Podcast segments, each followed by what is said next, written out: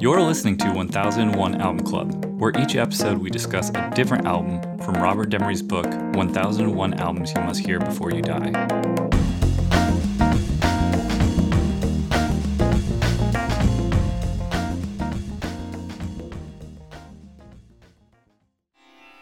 Ragas are precise melody forms. A raga is not a mere scale.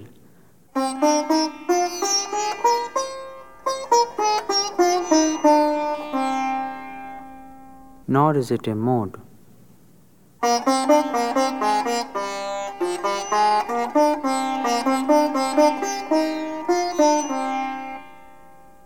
Each raga has its own ascending and descending movement.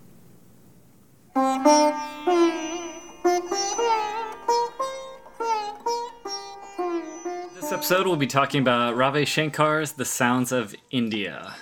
In the room, I have Rob, Hey. John, Hi. Ben, Hey. and Adam. Hi. The Sounds of India is the 1968 album by India's most renowned classical musician Ravi Shankar. Released by Columbia Records, the producer was uncredited, and the genre is Hindustani classical music. Ravi Shankar was born April 7th, 1920, in Varanasi, India, into a well off Orthodox Brahmin family. By the age of 13, Ravi was on tour with his brother Uday in a traveling company of Hindu dancers and musicians. It's within this group that he first began playing the sitar.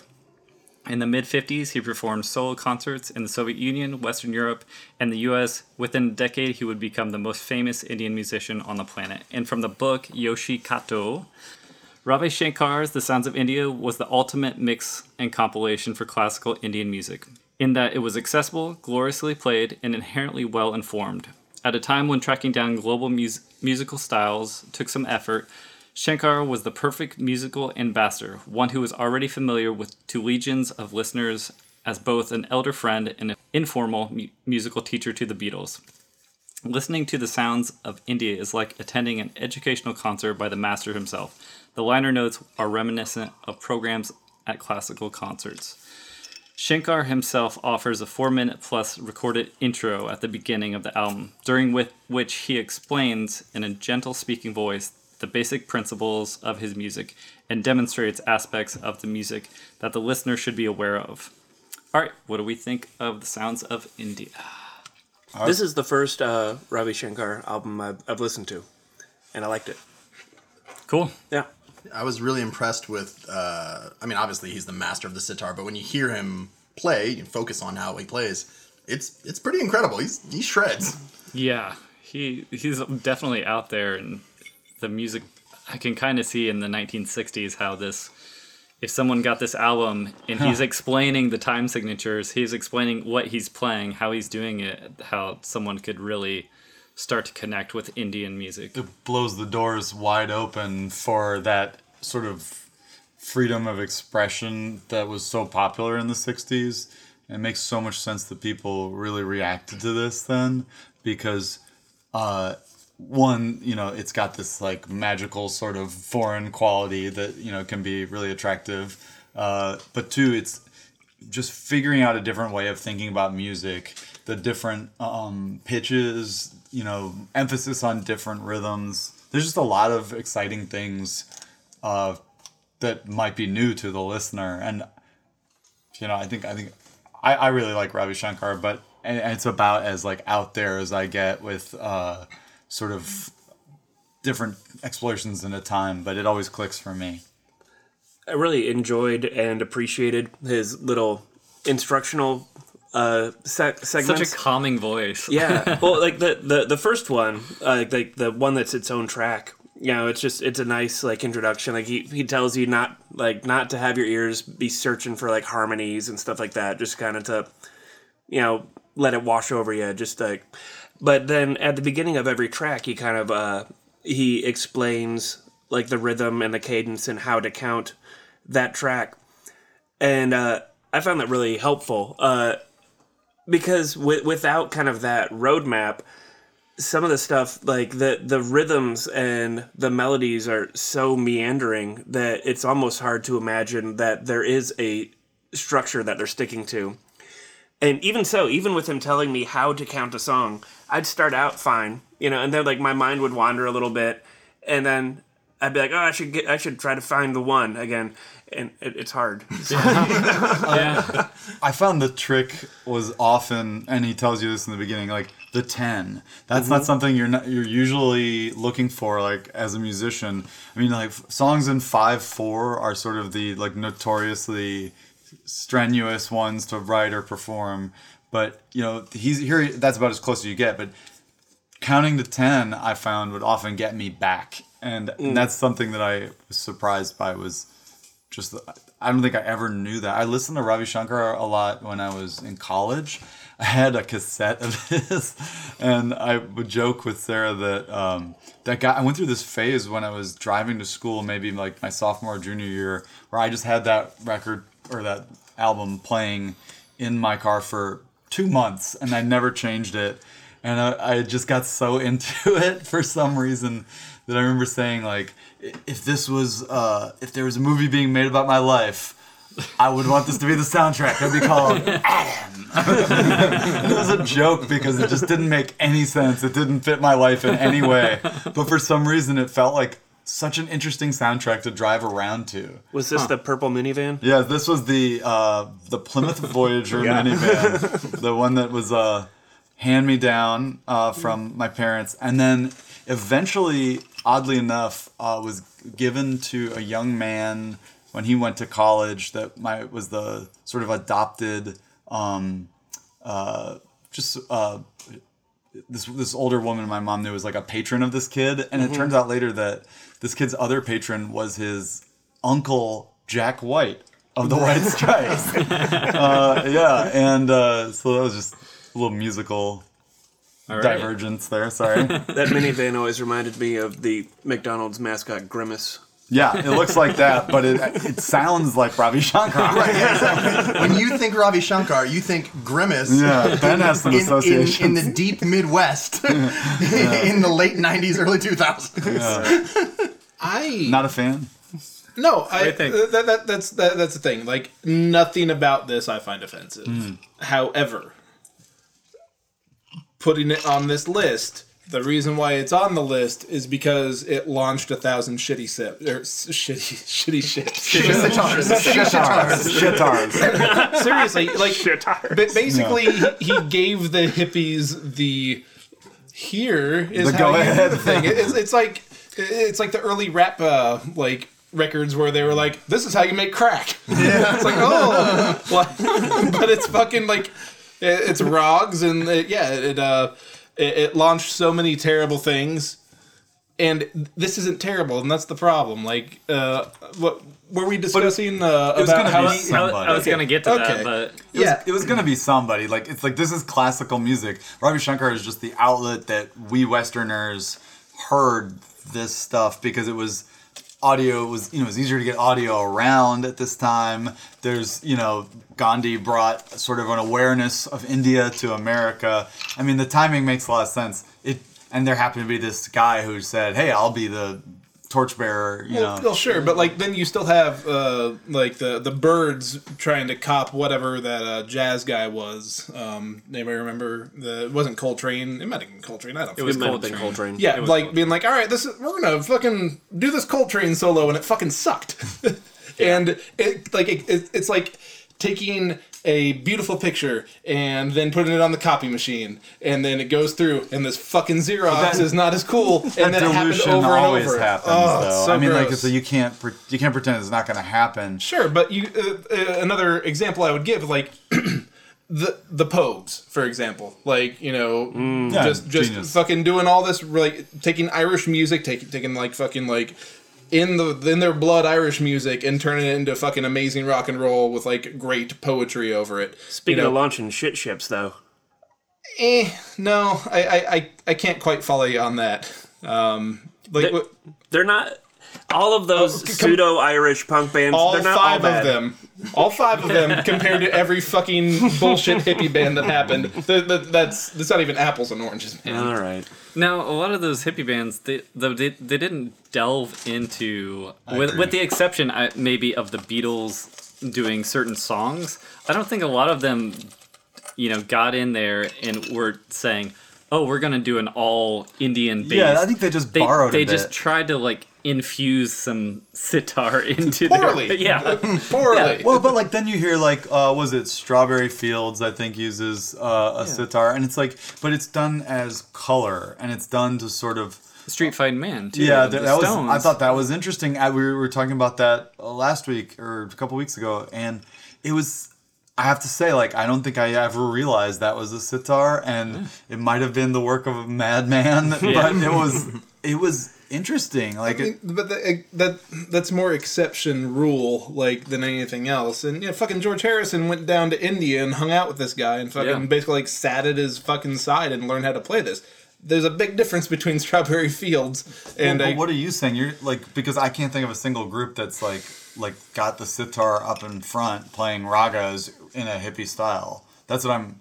That's what I'm not following. Seems like there have been, even if it wasn't a, a sitar in the band, it seems like there's been a handful of these Summer of 67 albums that have at least had raga themed tracks. yeah. They definitely Even if it's like the- Western the instrumentation. Byrds, definitely with their fifth dimension and even some of the country joe like even they they tried to replicate some of what that ambient sound uh-huh. they th- they're doing there with the sitar Yeah. It seems like Roger McGuinn may have been like sitar patient zero. it, it, it, it seems like like it, you can trace it back to him. He he's the one that told George Harrison about it.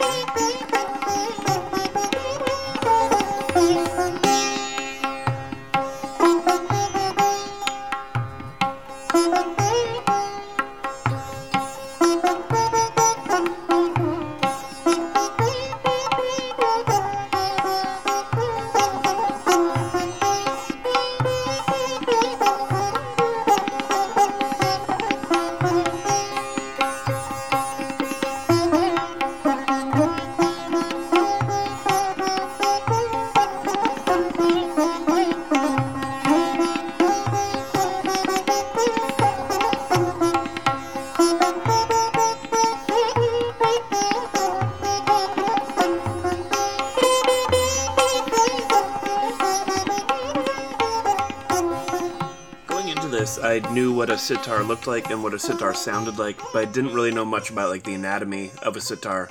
it's fucking weird. It's there, yeah, it's fucking weird. I now know more about the anatomy of a sitar, and I can confirm they're fucking weird. They're made from a, a gourd, right? I was trying to remember because I saw I saw a guy. I went to Paoli Fest, Indiana. oh boy. Paoli. uh, to visit Whitney, and there was this old like tomato factory that they converted, and they had a music festival. And there was a guy. oh no, Go no. I'm just getting. I'm just getting started. Uh, Is it red gold? Is that what was there? no, it was. Uh, I can't remember what it was called, but it Red, wasn't Gold, Red. Gold was, uh, It was- north of Indianapolis. it was It was different- Elkhart, I think. Elkhart. but uh, it was like a hundred year old place. But uh, um, but there was a group that played uh, that the the gentleman performing on the sitar was uh, you know like twenty something uh, redheaded white guy wearing. I would call it a pirate shirt, but it was like it was more flowy than that. And he and he like a blouse. puffy shirt it was a blouse. nice- I guess it was like a white nice blouse. puffy shirt. Yeah, and I'm not trying to make fun of him. It was just it was. It's part of the story. And how was this twenty-year-old Hoosier at sitar? Um, so they were doing like it was uh, it was a two piece, and they were playing along to some tracks. To and it was sort of like dancey, like EDM with a sitar kind of. And Oh boy. I Tell know me it sounds more. like the worst thing you've ever heard, but like it, the sitar, he was he was good at it. It was it was he had some ability. Do you But remember I- what they were but he- called? I don't, but he was explaining, um, like he was explaining to the crowd what the sitar was, and I don't think I'd ever realized until this this pirate man told me uh, that it was made out of a gourd, and then it made so much sense to me that that hollow sound, uh, and so I, you know, say we will about this uh, style of music, and it's definitely the guys that, you, that you're talking about, the the spawning of these weird groups, but. Uh, I did learn that it's made out of a gourd. yeah well traditionally Yeah. Yeah. Sure. yeah I knew that uh, that His there was. were oh, cool. you know resonating drone strings, but I didn't know quite where they were or how it worked. And I'd heard someone had told me like I don't know years ago that they were below them, but I thought of it below in like a two dimensional way, like on a double necked guitar, the six string is below the twelve string, but it's actually it's it, it's the it's underneath the strings that you play. Like the strings you play are hovering above these other resonating strings. They're just tuned to those resonant pitches, and they're just like. Yeah. It's it's weird and it's cool. Mm. It's And- amazing. I mean, when I look at a sitar and I watch him play it, I my mind is just like, I don't get this. This is like it's incredible that he can play it so fast, so fluidly because yeah, it just doesn't seem like something I would I, I can really Yep, comprehend. that's them. I thought it was them. So as far as like You lists of of things that are made out of They're from, like, gourds that you like area. more than are. the sitar, uh, I'm gonna go jack o' lantern and spaghetti squash. you guys, Top top gourds. you guys should kick in on that. Uh, I like that little gourd wine jug Nice. that's used by drunken masters in kung fu movies. Oh, yeah, yeah. that thing. Yeah. That's a good gourd. You good gourd. sling it over your shoulder. Yeah, that's a Are we talking about gourd. favorite gourds? Yep. Yes. Yep. I like the one where the top half's yellow and the bottom half's green and it's covered in warts. Oh, yeah. Yeah, nice, nice warty gourd. That's my favorite Halloween gourd. Yeah. Uh, Lu- Lufa's a gourd, 'Cause right? You could Yes. do a really Yeah. good. You do a really good witch uh, with that one. Yeah. Oh, yeah. yeah. Uh, so I kind of propose the Gourd talk. Hard shift. I proposed the question earlier. So Ravi Shankar goes to um, Monterey Pop Festival in 1967, or is it 68? Seven, I think. 67 and kills it you know he plays like the last he's like the last performer but anyway he sees jimi hendrix destroy his guitar light it on fire and he is completely confounded and uh, can't envision that because something like the sitar is like It's religious. it's religious to them um and he also kind of hated the hippie culture because you know he sees all these these people on drugs and and kind of out spaced out and everything listening to his music. And it's a religious experience. It's like to get closer to god uh, in this classical you know music. So i kind of proposed what other or what do you think about that one? And then the other is are there other people in history that have created music that, that they then hate their fans or hate what they've created in a certain way? I don't think Ravi hated what he created. I think he was just like annoyed. He distanced himself Yes, he- from the drug culture. he he saw that as something that he didn't want to be a part of. Mm-hmm. His Even though they loved him. right, his background was he came up in music at the steps of the official court musician of the Maharaja of Maihar, and is a he personally is a devotee of, of the god Hanuman, and he doesn't monkey god. monkey god, you know, but but a traditional god. There's there's a lot of tradition in Hinduism Right. where there is almost what you consider like religious conservatism. There are set gods that are sort of on the level and follow the rules and don't want you to put impurities into your body and things like that. And so There's him, also turnt gods. then there's turn gods under the under the or, or, or tantric practices where you Yeah. do intentionally defile yourself to get outside of that orthopractic the... mode. But he's not that dude. He's the dude who's like, I'm gonna follow this monkey god. I'm gonna play this sacred music, and you don't fuck around. You don't take LSD, and you don't smash your guitar. it's, it's a discipline for him. Exactly. And and we were talking about that earlier. You know, there's ways to make altered states. And music is one way to make altered states, and taking a shit ton of drugs is another way to get an altered state. Do you want to start the band Turnt Gods? Yes. yeah. I think, really it's, a, I think it's a two piece, Wow, and one really- guy plays a, a sitar, and there's some EDM beats. No, Is, no, is anybody doing that? Oh god. I'd, I'd, I'd like to take out the EDM part of that and then push it more in the like direction of like Hella or Lightning Bolt. Oh yeah. Um, just to my my two cents. Yeah. But, But to take it back to your You can be in train, Gods if you want. are there other musical artists that began to hate the thing? Their, their fans, for lack of a better word, or began to hate some of the musical movements that they started? Yeah. I think there definitely are. I like that question, and the one that I proposed as we were talking about this before was uh, Rage Against the Machine. Um, I think that group brought the uh, yo metal scene just to the next level, and there's so many groups that I think were inspired by them to take the sound and the intensity, the aggression of their style.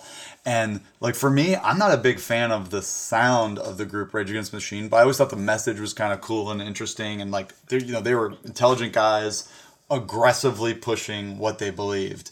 uh, through this intense music that matched their intensity of their belief. And then there's Limp Bizkit.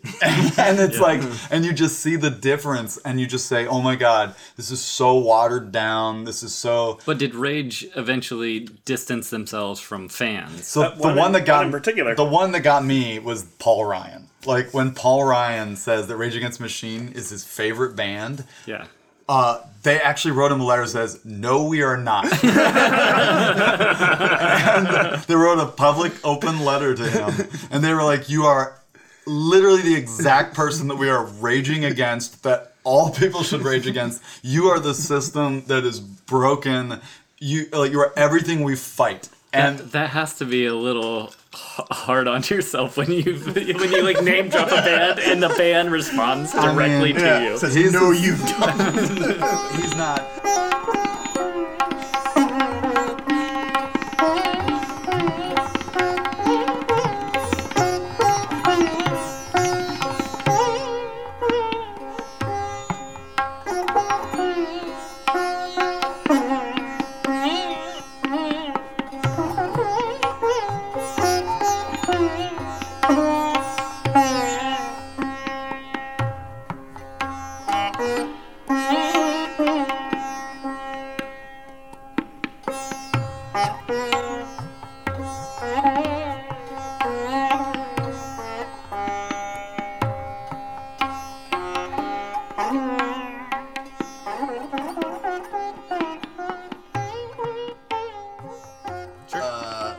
Ravi Shankar, even though he's, you know, supposed to be all devout and so- solidified on his, you know, not Im- impurifying his body or doing anything wrong, uh, had a couple different kids from a couple different affairs, Including uh, including Norah Jones, um, who is probably one of his most famous children, um, if not the most famous. But yeah, he had three different. He had three kids, two from two different affairs.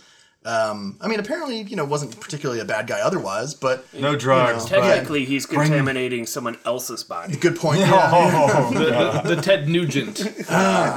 But uh, other than that, nothing too interesting except that he wore a big diamond ring uh, manifested by Satya Sai Baba, who uh, would occasionally extrude things out of his body, like uh, the very popular Nag Champa incense. Did he pull that out of his body? yeah, well, I mean, as Rob Ross will attest, it could have just been close-up stage magic. But uh, uh, uh, the idea is that as a as a, a Baba, a holy person, you can do various different interesting mystical things, and one of which is extruding things from your body. Like all Nag Champa came from his body, or Yep, like one all it. specific like incense stick? No, I think every single stick comes out of his body. No So- way. John, we both we both studied Buddhism in college, and maybe you can help with this question. Earlier, you mentioned that he's also he's Ravi's from the birthplace of the Buddha. Mm-hmm. Buddha being born out of the side of his mother. It's basically another manifestation thing where he he was literally birthed not. It was, it's it's a uh, Yeah, yeah. Of all holy places to be born from. Yeah, it's a it's a was- holy conception Holy conception motif that story, they use, yeah. but the manifestation seems really popular. Yeah, I in didn't even- I didn't think about part of the world, and I'm just so curious. Like, what is if that you know what's Well, the pop of it, it? popping out of different body parts has been popular for a long time. I, I think you know know. in Greek uh, mythology, uh, Athena would pop out of people's head. Ah, okay, Or okay. I forgot about head that. and There's Master Blaster. Master Blaster is two people. Wait, wait. Oh, yeah, that's two Kuato. people. Kuato. Kuato. Kuato Kuato is technically one person. Or is, Well, or is he- Kuato he- two he- people? he's- Well, he's got a host. He's he's No, one don't know about all person until the small part pops all the way out. Yeah. and then he's then he's like one person in a, in a little Buddha. does, or does something. Kuato completely come out? Not yet. The Dark oh, Half. Oh, okay. Is this in your fanfic? Yes. yes. Total Recall 2. Yeah. Total, Kuato's revenge. yeah. All right. I would It's watch just, the it's just a out of that. very slow manifestation. Yeah. Okay, okay. So We digress, This sorry, music will make you think about all sorts of stuff. Stuff coming out of places, stuff going Okay. into places. Okay. Things going into other people, things coming out of other people, and that's what you want from an album. Okay. I think this deserves to be heard. If you're interested in Indian music in any way, I mean, come on. I give it a positive because it's Ravi Shankar. He's he's a master of this. It's very interesting too because it's it's a very simple technique what he's doing. And yeah, I kind of like the intros just giving you a little bit of background on it. Uh, uh, although if you know if you're going to put one of these on a mixtape you got to be dedicated because they're all 10, 10 12 minutes long Yeah. so Maybe you could just leave it in your van for a while. Listen to it. What do you think, Rob? Uh, neutral. Okay. Um, I th- there, there's nothing about this that is offensive in any way, shape, or form. There are some interesting things, but I wouldn't say you have to listen to it. Like, and it, it, it I I live with a person who is the most discriminating like music like yes or no and if i was like you need to listen to this she'd be like go fuck yourself so I, I can't i can't say uh, I, I can't give it a uh, anything more than a neutral but i mean it's it, if, if it's your thing cool go for it Like, I, I give it a positive for historical value and just to see someone be excellent at what they do. But I'm not going to go out and buy the album. yeah never i'll never re-listen to this probably No. I'm gonna give it a positive. You know, there's cultural significance, and and and it was pretty dope. Uh, if I saw a used copy for sale and it wasn't overpriced, I'd pick it up. I think it's cool. Yeah. I would rebuy that cassette tape. uh, uh, no, I'm a fan. I, I like it. I don't know. It's not the sort of music that usually I respond to, but it might just be his playing that uh, takes it up a notch to me. Um, and I find myself trancing out in a way that is pleasant to me. And you know, it. I like how he. I specifically for this record, I like how he walks you through it a little bit. Um, and you can skip that the next time you listen. But you know, But why it- would you? It's so nice. humble. Yeah, yeah. All right, that'll do it. Next time we'll be talking about Os Mutantes' self-titled album. All right, thanks, y'all.